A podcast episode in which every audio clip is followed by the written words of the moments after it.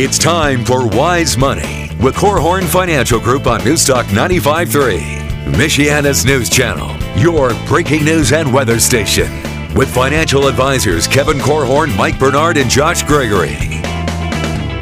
Wise Money is brought to you by the attorneys at Ladue, Curran and Kuehn, First State Bank, Diane Bennett and the Inspired team at Remax 100, and Bethel College's Adult and Graduate Studies program. Hey, folks. Welcome to another episode of Wise Money with Korhorn Financial Group here on News Talk 95.3, Michiana's news channel, where we're helping you every week take your next wise step in your financial life. My name is Mike Bernard. I'm the host and one of the advisors on the show, along with Kevin Korhorn, who's one of the other advisors with me over at Korhorn Financial Group. And we have another special guest today. Yes, Ryan Fair.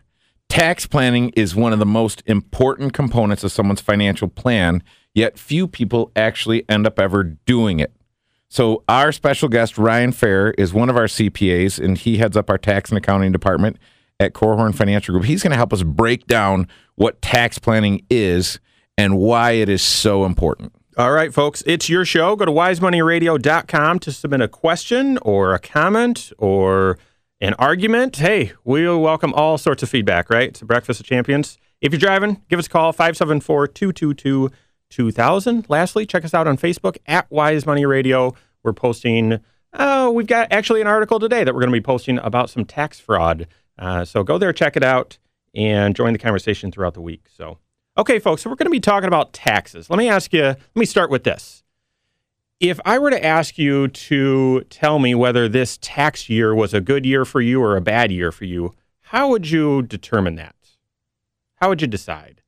I think it's just human nature to say, well, if I got a refund, then it was a good year, right? And if I owed money, then it was a bad year. And inherently, well, I wouldn't argue with you, but financially, I would actually, because your refund is all dependent upon how much you're actually withholding, right? So if you wanted a bigger refund, let's say $6,000 refund, well, we could just increase your withholdings by 500 bucks a month. So it's really not all about refund. It's actually more about how much tax are you paying? And I think we'd all agree, well, I, a good tax year is when I'm paying the least amount of tax. And uh, so that's what we've got Ryan Fair, CPA here. We're going to be talking about that very issue. How can you legally pay less in tax? All right. So, Ryan, why don't you go ahead and introduce yourself and then we'll dive right in. All right. Thanks, Mike. Hey, glad to be here. And uh, quick snippet about myself. I local guy, grew up down in North Liberty, lived in Mishawaka the last 10 years. Went to college down at Indiana State University. Go trees. Or what is Easy. it? Yep, sycamore trees. Okay. Uh, married to my wife, who also attended Indiana State. And now we've got two wonderful girls, three year old and a five year old. And uh, so I started back with Kevin at Korhorn Financial Group 15 years ago. So I'm one of the, uh, the old guys. That's right. Well, Ryan and I trained together, and he we were both learning how to be a financial advisor, learning all the technical stuff and we were studying the part about taxes. And I, I, remember after a night of studying, come in and we shared an office at the time, and I would say, "Oh my goodness, that stuff is dry." And Ryan was like, "What are you talking about? I really like it." And the planning side I like, but Ryan likes the details, and and so he's a great person to be on our team for that. Yeah, and I think Ryan left out one of the most important things about himself and his life is that he is a collector of gas and oil memorabilia. So, uh, folks, That's I'm going to tell you go to wisemoneyradio.com if you've got some stuff that you want to barter and trade and so on, gas and oil stuff. Well, where does that originate, Ryan? Uh, my quick. family, my yeah. dad and my my my dad and my grandpa were both in the gas uh, gas and oil business as far as gas stations. So I started collecting oil cans, gas pump signs, all that stuff. So if you want your taxes done for free, bring me in some good stuff for trade and oh, ready to go.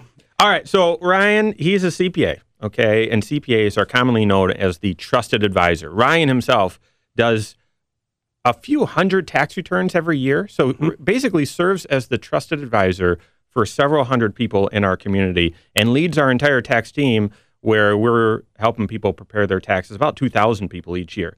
So, Ryan, what is tax preparation and what's its goal? Yep. So, tax preparation, that's it's just an annual event that everybody has to do they have to report their income for the prior year to the government and make sure that they pay the proper amount of tax to, to the government for that income. So it's part of our culture in America. We know that every year by April 15th, have to fill out their tax forms so that the government knows how you did last year and see if you paid in enough or if you still owe more. So the goal every year is to report the situation accurately. That's you know number one goal. We want an accurate tax return, and then as we're going to talk about, to pay as little as possible in tax. Yep. Uh, so yeah, that's problem is that many times you're handcuffed by the time tax cut, tax time comes around, where you can't do anything to change the situation by the time April's here. Yeah. So then now we're making the distinction. So that's tax preparation. File an accurate tax return on time. Kevin, what is tax planning and what's its objective? Well, tax planning is one of the six areas of financial planning. So if you are working with a certified financial planner, you would be doing tax planning. And really, what I think about when I think about tax planning is looking for opportunities. And it's opportunities to improve your situation. As as uh, Ryan mentioned, it's reporting your situation accurately, but there are tax planning opportunities that you can take advantage of. Most in in the current calendar year, some after the fact, but mostly in the current calendar year to as Ryan said, pay as little as you can in taxes, but paying as little as you can in taxes, I would want people to think of as a lifelong endeavor. So it's not how do I pay the least in taxes or zero out my tax bill today, but how do I do it over my lifetime? And in reality, if you're doing a good job of planning, it's not just your lifetime, but it's your children's lifetime as well. Yeah, absolutely. So, okay, let's talk about some of the benefits then of tax planning. I mean, that helps figure out, like you said, different opportunities that are available to you. But let's let's talk through some of the benefits. Well, I the benefits are really, in my opinion, illustrated with stories. So I was just meeting with some folks, and because of significant medical expenses, they didn't pay any taxes last year, mm. and they were pretty. They're feeling pretty good about that, and that's that's okay. About the medical expenses or about not no, paying taxes? About not paying taxes because they've for years and years and years they paid so much in taxes. Well, the reality is they've got about a half million dollars in IRA money. So that money is sitting there and they could have pulled money out of the IRA last year and paid no taxes on it or even gone up and, and gone through either the 10% or 15% tax bracket, but pulled money out and paid little to no taxes on the money that they pulled out and and been in a much better position for either them to spend that money or their children to spend that money. So the the the definition in their mind of what happened last year, hey, there's a victory here because we didn't pay any taxes, but I I would challenge that uh, that thinking and say, no, you want to pay as much tax as you can in the lowest possible bracket. That's that's kind of our philosophy in a nutshell yeah. of how you'd want to do it. Yeah, I had an occurrence, and it's got a sad ending this year because sadly, um, this individual, my friend, passed away uh, just actually a few weeks ago. But he owned a, a small business, and because of actually some gum- government regulations a few years ago, the business went under, and uh, it was about a decade ago. And so they had filed bankruptcy, had lots of losses. And no, this isn't uh, going to dovetail into Trump's story here, but essentially he had lots of write offs for these businesses, but he had built up about, oh, $300,000 in IRA contributions that normally when you withdraw these, you've got to pay tax on. And he didn't really need the money. They, he was older and so on. And so that money was going to be passed down to his kids at his death, and they were all going to pay tax. And I know all of his kids, all four of them, they're all working. Okay. And like I said, he passed away a couple weeks ago, and they would have inherited this money and had to pay tax on it. But because of these losses, and because he wanted to do planning, we said, well, you should start shifting some of these dollars from your IRA to a Roth IRA. We that's called a Roth conversion. We're going to talk about it more in just a minute. We did that for about two hundred and fifty thousand dollars. Over on that two hundred and fifty thousand dollars, he paid about two thousand in tax and now his kids, all four girls, inherited that money tax free. Yeah, and the question would be to the kids, hey, would you rather inherit money that you have to pay taxes on or inherit money that's tax free? And it's it's really not a toughie. Yeah. So that that the answers. trick the trick with tax planning is there isn't one defined strategy that works for everyone. It your situation is as unique as your DNA. Your tax situation has all sorts of moving pieces to it. And so the tax planning process is ongoing. And it evolves. What makes sense one year might not make sense the next year if you have a new child or if you earned more or less or a job change, something like that. And so, really, the planning process goes on and on and it evolves and adapts. We're going to be talking about our three favorite tax planning strategies uh, uh, coming up very soon, uh, just to see so that you know a little bit more about them and you can see if they apply to your own situation. So that and more coming up here on Wise Money with Korhorn Financial Group, News Talk 95.3, Michiana's News Channel.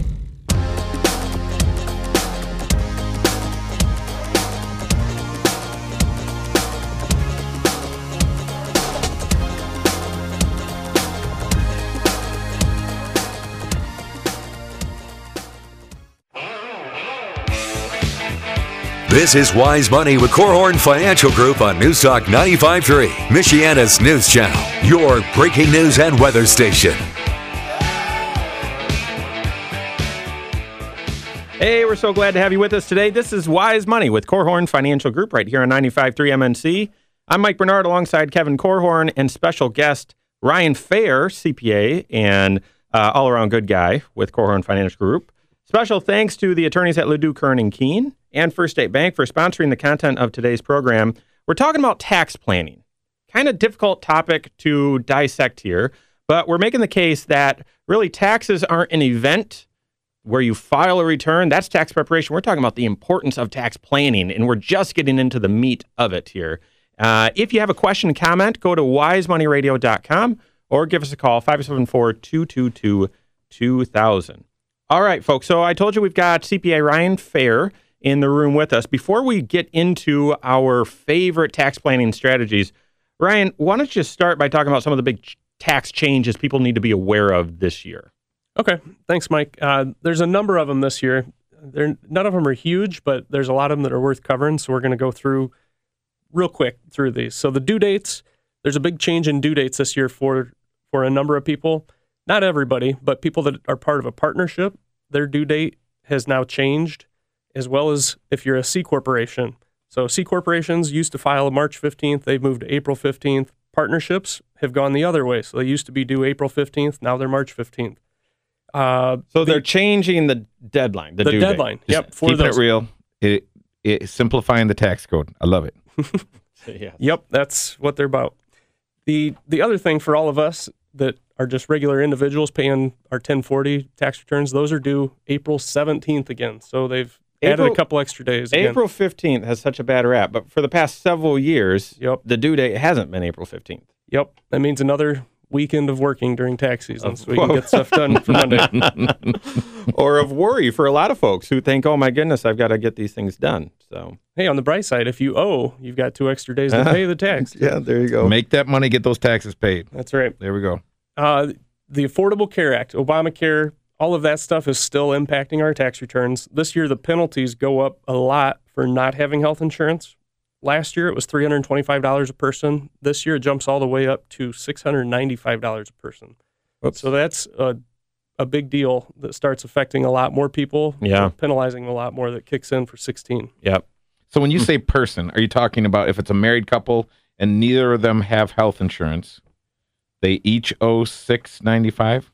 Yes, or there's a percentage of income also that comes into play. So it's a it's a whole complex calculation basically that that ties everything together to figure out what your penalty is going to be. And they have mechanisms to determine whether or not you actually had health insurance. Yes. Yep, there's 1099s or 1095s just like just like 1099s and W2s that go out that they go out the 1095s do from the insurance companies or from the government saying whether or not you got insurance for each month. Well, at least there isn't any of our revenue tax dollars going towards making that whole system work, right? That's right. One of the other big changes, Ryan, I'm assuming is on your list. We've talked about it on the Wise Money Show before, is the big FAFSA change, right? So that's one where uh, it used to be if you had a child in college or about to be in school, you needed to fill out your FAFSA and fill out your financial aid application to figure out how much, well, what financial aid package you were going to get.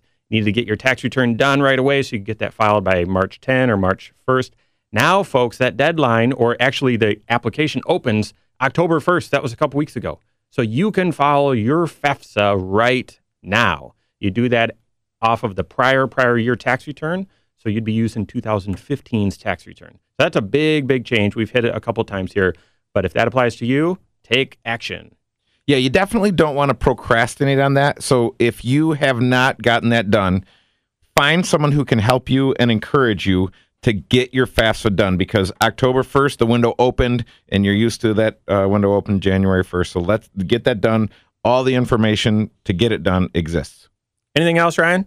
Any other big changes? Yeah, actually, there's going to be a number of timing things that come into play this year, all primarily due to identity theft. So we've all been hearing news from the IRS about identity theft. In fact, just this week, the there were officials over in India that arrested 70 workers and have detained up to 700 of them for these IRS spoof phone calls where they call and demand payment and really harass people.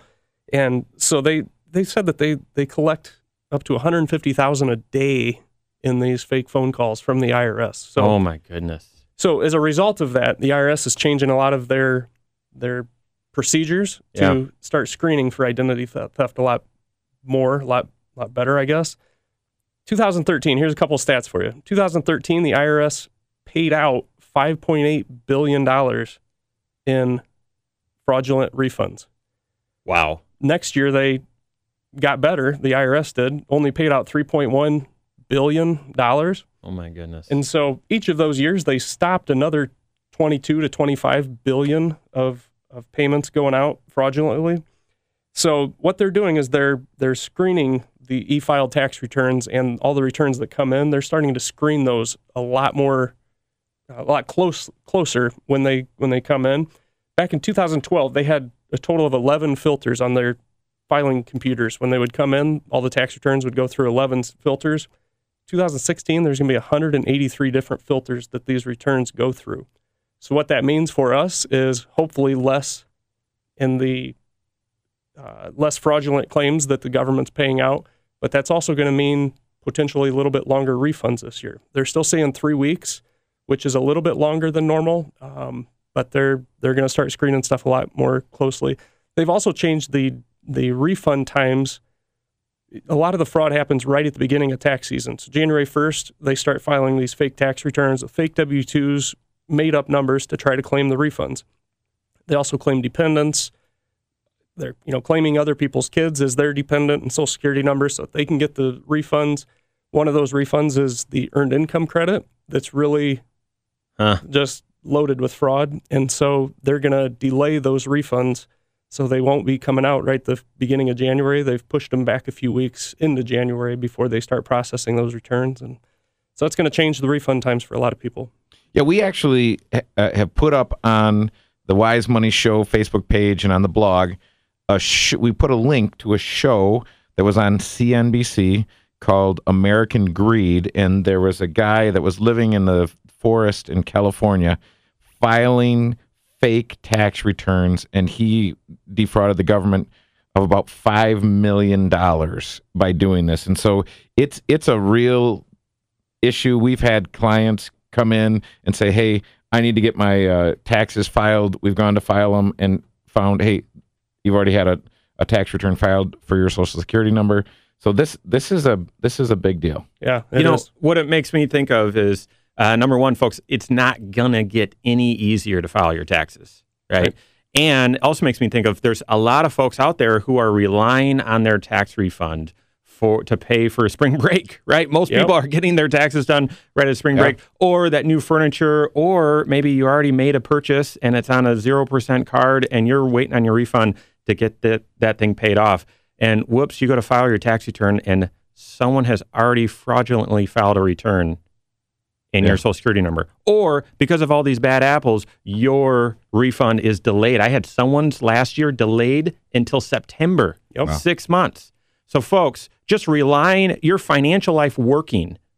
If it if it needs to work by relying on your big tax refund, folks, that's not a good strategy, and that's that's part of why we're doing the show today. Yeah, and and we talk about the the length of time it takes to get a refund if you're planning on that. But really, as things have changed, the length of time before you can actually file your return, if you've got any kind of 1099s coming from your investments or K1s or things like this, if you're uh, involved with a partnership. So the the window in which you can actually file your return has gotten smaller because it's uh, you, you can you know with a lot of things it forces you to f- file later and then the uh, the refund here makes it kind of tricky Yeah. So, folks, we're talking about tax planning today. Well, Ryan, any other updates on anything, other, other changes? Yeah, there was a there was a big uh, act called the PATH Act right at the end of 2015 that basically extended a lot of the prior year tax stuff. So if you remember years past, right at the end of December each year, we hear about Congress going back and forth and whether or not they're going to extend, you know, depreciation limits and certain tax credits, everything before the end of that year.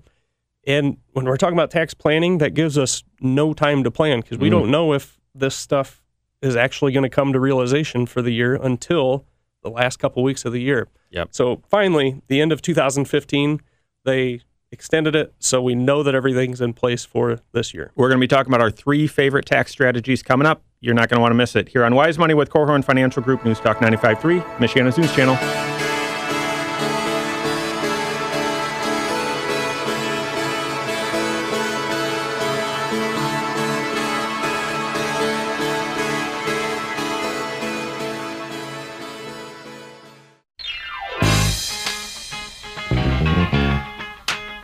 This is Wise Money with Korhorn Financial Group on News Talk 95.3, Michiana's news channel, your breaking news and weather station.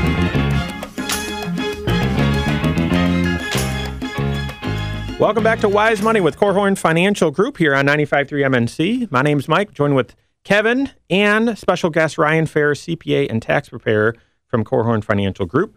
Thank you to Bethel College Adult and Graduate Studies, as well as Diane Bennett and the Inspired team at Remax 100 for partnering with us on the Wise Money Show. Today's show has all been about the importance of tax planning. If you've missed anything, check out the podcast. Go ahead and subscribe to it on iTunes. You can also find it at wisemoneyradio.com. You can submit a question there as well. And lastly, you can give us a call, 574 222 2000. All right. Last segment, we were talking about all of the changes and updates that are taking place in the taxes this year. I actually made a note. We didn't talk about it last time. Since 2001, Congress has made over 5,000 changes to the tax code. How is the average person supposed to keep up with that? Give me a break, Congress. Come on. All right. But we're going to be talking about some of our favorite tax planning strategies. You've heard us talk about these before, but we're going to break them down a little bit just in case they apply to you, helping everyone know a little bit more about them. So the first one that we talk about all the time, I think this one is my favorite, and that is doing a Roth conversion. yep So yeah, Roth conversion. That Mike talked about that with his client uh, at the beginning of the show, where you're in simplest form, form, you're just taking money out of your traditional IRA and moving it over to a Roth IRA. Yep, and that when you do that, a lot of times people think, "Oh, well, I don't have." I actually did have someone not actually record that on their tax return. They think, "Oh, I can move this. It's a tax strategy. I'm shifting it over. I don't have to report it on my tax return." But folks, that's one of the traps here is when you make that shift, you've got to claim that as income on your tax return. So you really need to make sure that it makes sense to do that. Yeah, and the big idea here, you say, well, what? Why? How do I determine whether or not I would take money out of my IRA and just put it in a non-IRA investment versus put it in to a Roth IRA? It's called a conversion. Why? Why would I convert it to a Roth IRA instead of just putting it in the bank or in another investment? And the reason is a Roth IRA grows tax-free forever. So I would call that. I refer to that as the 24 karat gold Cadillac. That is an amazing, amazing deal. Yeah. So if you're listening to this and for some reason you're having an off year for income uh, and you are going to make less than you normally make because you've had a job interruption or health change, something like that, this might be a good year to do a tax a Roth conversion. If you've recently retired, but you haven't started drawing Social Security yet, that's actually my favorite window. As um, we do Roth conversions a lot for folks that are suddenly making less, but that's usually be, it's a result of a bad thing. But when you first retire, there's sometimes a gap between when you retire and when you start drawing Social Security. Those that's my favorite time. You can shift a lot of dollars at a very very low tax rate from an IRA to a Roth and get those dollars growing tax free for you, like Kevin mentioned. Yeah, that's that is a that is a huge deal. And the other the other person that we're talking to is if you know that your folks are retired and they're not filing a tax return, but they have IRA money. You, they need to meet with a tax planner as soon as possible, mm-hmm. even even to get it in for this year. Because if I'm not filing a tax return, it means I'm not paying any taxes. And if I'm not paying any taxes, but I've got IRA money, I need to get the money shifted from IRA to non IRA. So, and I, I just had this situation. Some folks came in and they said, Hey, we need some help closing out this account. Um, we don't file any taxes. We, we just take our required minimum distribution from our IRAs. And that's what happens when you hit 70 and a half. You have to pull money out, and, and the government gives some guidelines for that. So I looked and said, well, you're not paying any taxes. And the question is, would your children rather inherit the, this money when you're done with it in a format that they're going to have to pay taxes on it themselves, or would they rather get it tax free? Tax free. Yep. Because you can't take your RMD, your required minimum distribution, and convert it to a Roth IRA, but you can take the any amount of money above your required minimum distribution and convert it to a Roth IRA. We just got in the weeds a little bit there, but but essentially there are rules here that you need to be very aware of. The last thing that you need to be aware of before we transition is if you're younger than 59 and a half and you do a Roth conversion and you withhold taxes against that, watch out because that money that's withheld is technically considered withdrawn even though it's sent to the government and it's withholding, you're doing your civic duty. No, you're actually going to pay tax and a penalty on that thing. That's a bad day when you realize that. So, so seek the help of a professional if you're doing this strategy. Second strategy I'm going to mention real quick. We've talked about it tons, and we're going to be devoting a show on uh, on this very topic coming up very soon. We because we get all sorts of questions on it, and that's using the 529 plan to save up for your child's college. The 529 plan is very similar to a Roth IRA. It's just for college purpose. You put money in after tax. You don't get a benefit when, uh, or well, if you don't live in Indiana, you don't get a benefit on the way in. But it grows tax deferred, and if you use that money for college, you withdraw it tax free. If you live in Indiana and pay Indiana state tax, you get a 20% state tax credit on the first 5000 that you contribute for your household, which is a screaming good deal. So that's that's our second favorite tax strategy. The last strategy we're going to talk about is really kind of a conglomerate, and I'm going to essentially pass the mic over to Ryan here because there are several, several tax credits that you get or deductions that you could get if your adjusted gross income, or just think of it as your income, is below a certain amount. Well, wait a second. I want to earn as much as I possibly can and get bonuses and all of that.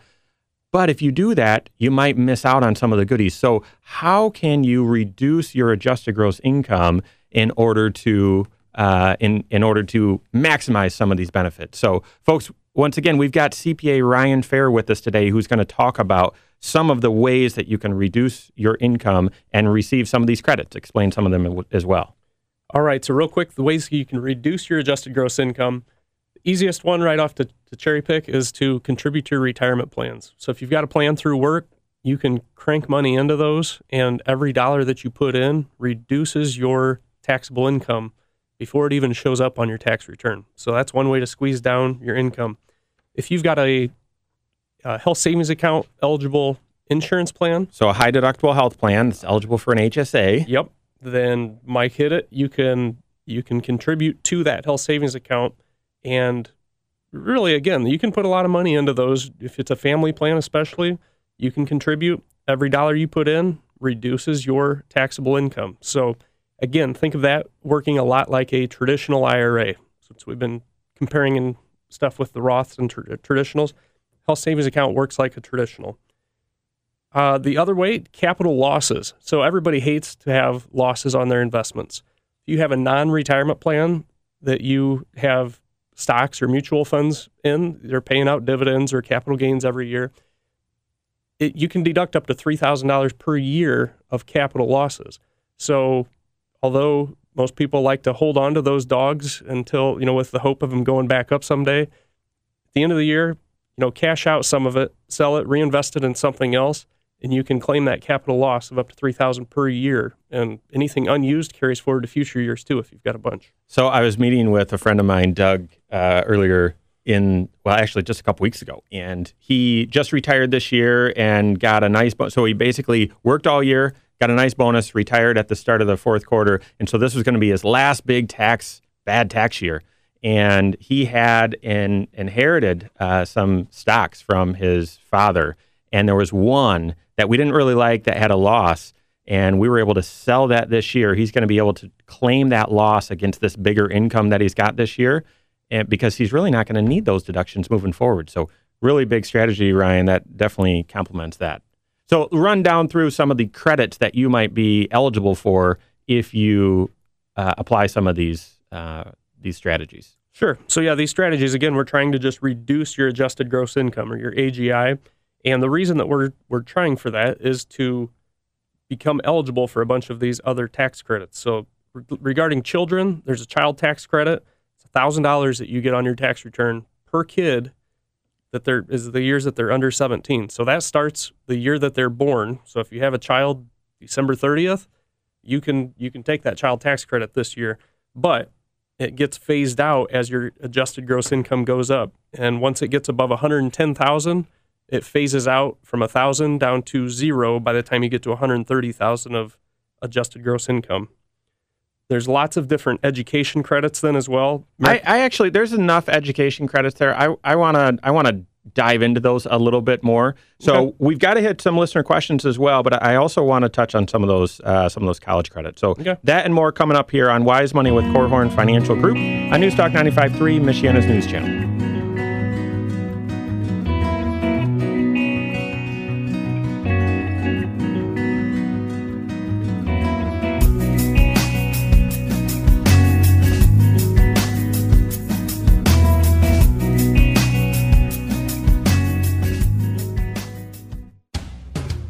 This is Wise Money with Korhorn Financial Group on Newstalk 95.3, Michiana's news channel, your breaking news and weather station. Wise Money is brought to you by the attorneys at LaDue, Curran and Kuehn, First State Bank, Diane Bennett and the Inspired team at REMAX 100, and Bethel College's Adult and Graduate Studies program.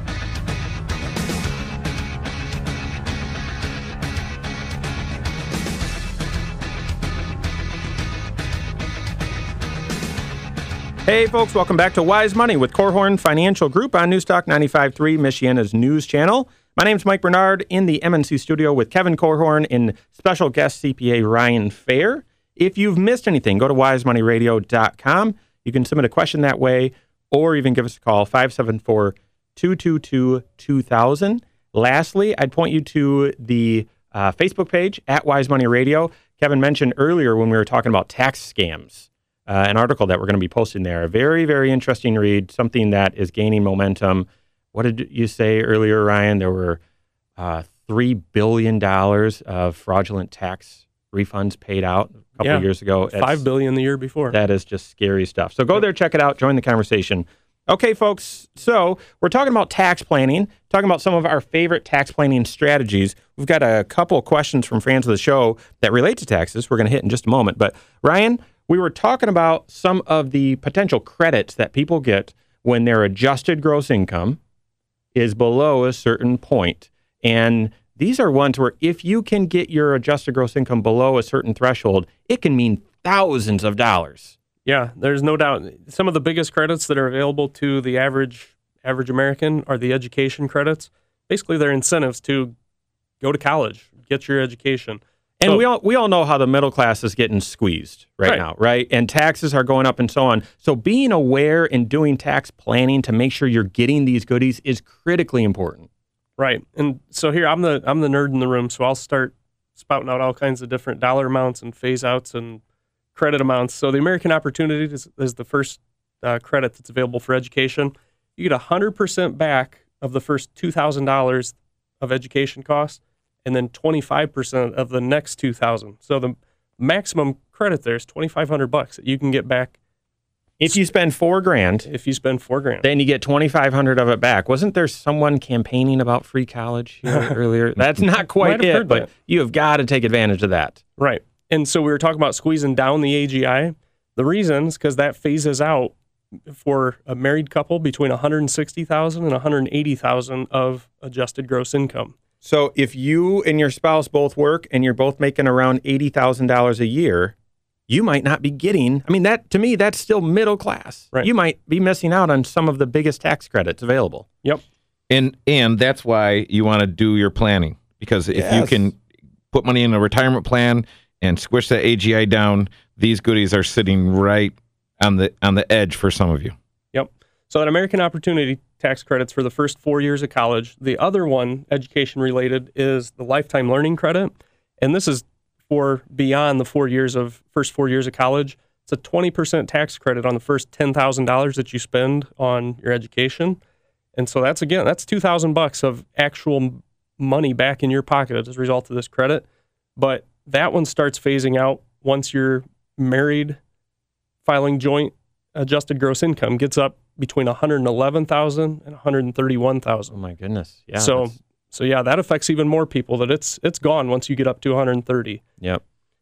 And so then the, the other one, if you don't qualify for either of those, there's kind of the uh, the little brother of those tax credits called the tuition and fees deduction. And again, this one it's it's a four thousand dollar deduction on the front page of your tax return up until your your income gets up to 130,000 for a married married couple. Between 130 160, then you can deduct up to 2,000. Beyond that, it's gone. Yeah. So So you need to do planning to make sure that you're taking advantage of those. But then also, Ryan, as you're just explaining that, how do you pick the right one? And you can't just rely on so- on this computer software. TurboTax is going to pick the right one for you. No, you need to strategize and sit down and talk to someone about it. So, Yep. All right, folks. Uh, we've got a couple questions from fans of the show that relate to taxes. I just got them, and while Ryan's here, I want to capitalize on that and uh, and tap into his brain and get some wisdom here. So, first question comes from John. It's actually a two-parter. He says, "Can you discuss the ins and outs of rolling over real estate sale proceeds into an additional real estate investment in order in order to avoid the taxes on the appreciation?" Now that's an earful right now, and most of you may not understand. We're going to actually take it as a two part. The first part of that, I'm saying, all right, does someone need to pay tax when they sell their house? If they're moving and they're they just bought a new house, they're selling their house, is that taxable? Good question, John. So, for the majority of us here in Indiana, Michigan, in our area, the blanket answer is no, you do not need to pay tax on that. And the reason that we say that for most people is because of something uh, called the principal residence exclusion. And so, around here, you can have up to, for a married couple, $500,000 of capital gain on your home and not pay a dime of, of tax on it. So you bought a house for 150 grand. Right. You'd you'd need to sell it for 651,000 before Right. you'd have to pay any tax on that. Right. And you'd owe on that extra thousand dollars. Since you made five hundred one thousand, you'd have to pay tax on that. And and around here, most houses Yeah. don't don't hit those prices. And and again, these aren't sales prices either. These are gains. So a lot of times people say, "Oh my gosh, I'm selling my house for six hundred thousand. Am I going to owe tax on this?" Well, no, because you bought it for five hundred thousand. You Yeah. know, fifteen years ago. There's only hundred thousand dollars of gain. None of it's taxable. I must get this question maybe a half dozen times a year. I'm At selling my least, yeah. house.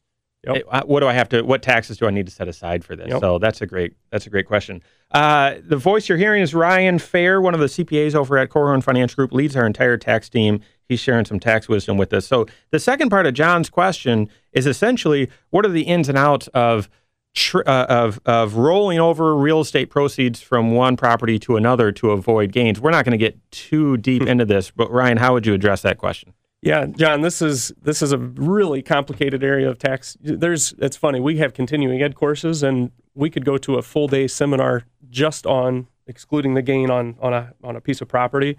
So what that's referring to is called the section 1031 exchange. 1031 that's just literally the tax code that they're referring to and there's a ton of different guidelines and stipulations that you have to follow, have to get your T's crossed, I's dotted, exactly the way the tax law says in order to exclude that gain. Um, so again, I could we could talk all day about this and still be confused, but if you have that, definitely go, go talk to a professional. So would that apply to your personal house? Say if you were above that five hundred thousand, possibly.